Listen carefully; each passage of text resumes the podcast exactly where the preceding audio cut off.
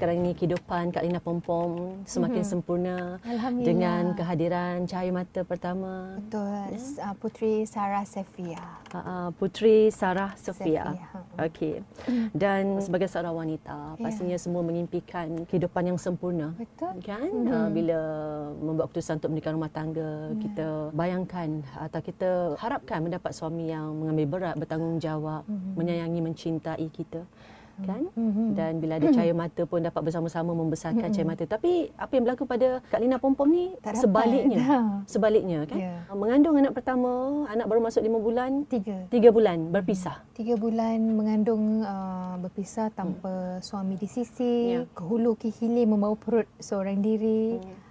Abah yang macam kalau apa yang Eli teringin kadang-kadang Eli beli sendiri. Mm-mm. Selebihnya Abah, Ya. Abah beli. So kadang-kadang teringin nak makan Abah yang bawa. Lepas tu selepas bersalin jaga diri sendiri, berpantang sendiri, diugut nak saman waktu berpantang. Nasib baik Kak Lina tak meroyan. Uh, jadi syukurlah Alhamdulillah. Setiap apa yang berlaku punya hikmah. Mm-mm. Ha, dia sekarang. Sekarang saya sangat bahagia. Kepala saya tak pening. Saya tak tension lagi dah. Saya happy dengan abah. Saya happy dengan anak saya. Hmm. Saya happy dengan career kawan-kawan, family. Dengan peminat-peminat yang banyak sokong saya. Kadang-kadang tak tahu macam mana nak cakap terima kasih. Mungkin ada tips yang Kak Lina nak kongsikan kepada wanita-wanita di luar sana. Mungkin sebenarnya tengah berdepan dengan kemelut dan rumah tangga yes, ni. Kepada mereka yang mengalami seperti mana ataupun lebih kurang macam apa yang Kak Lina harung. Apa yang Kak Lina boleh cakap sekarang ni, boleh nangis. Mm-mm. Boleh nangis tapi cukuplah nangis tu hanya sehari. Mm-mm.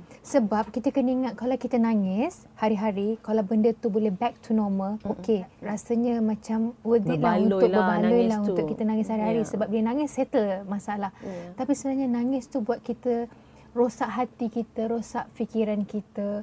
Lepas tu yang kesiannya orang keliling kita. Bila kita macam tu, orang keliling kita, family kita especially akan risau dengan kita. Ya. Jadi jangan rosakkan diri Mm-mm. dengan air mata. Orang yang buat kita tu happy dengan girlfriend ataupun boyfriend dia orang.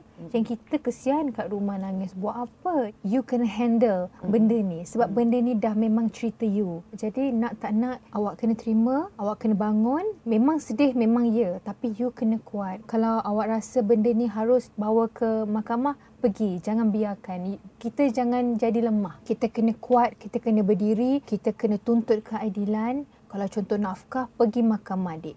Jangan tak pergi, dek. Ah, macam Ya. tu. Kak Lina pergi, dek.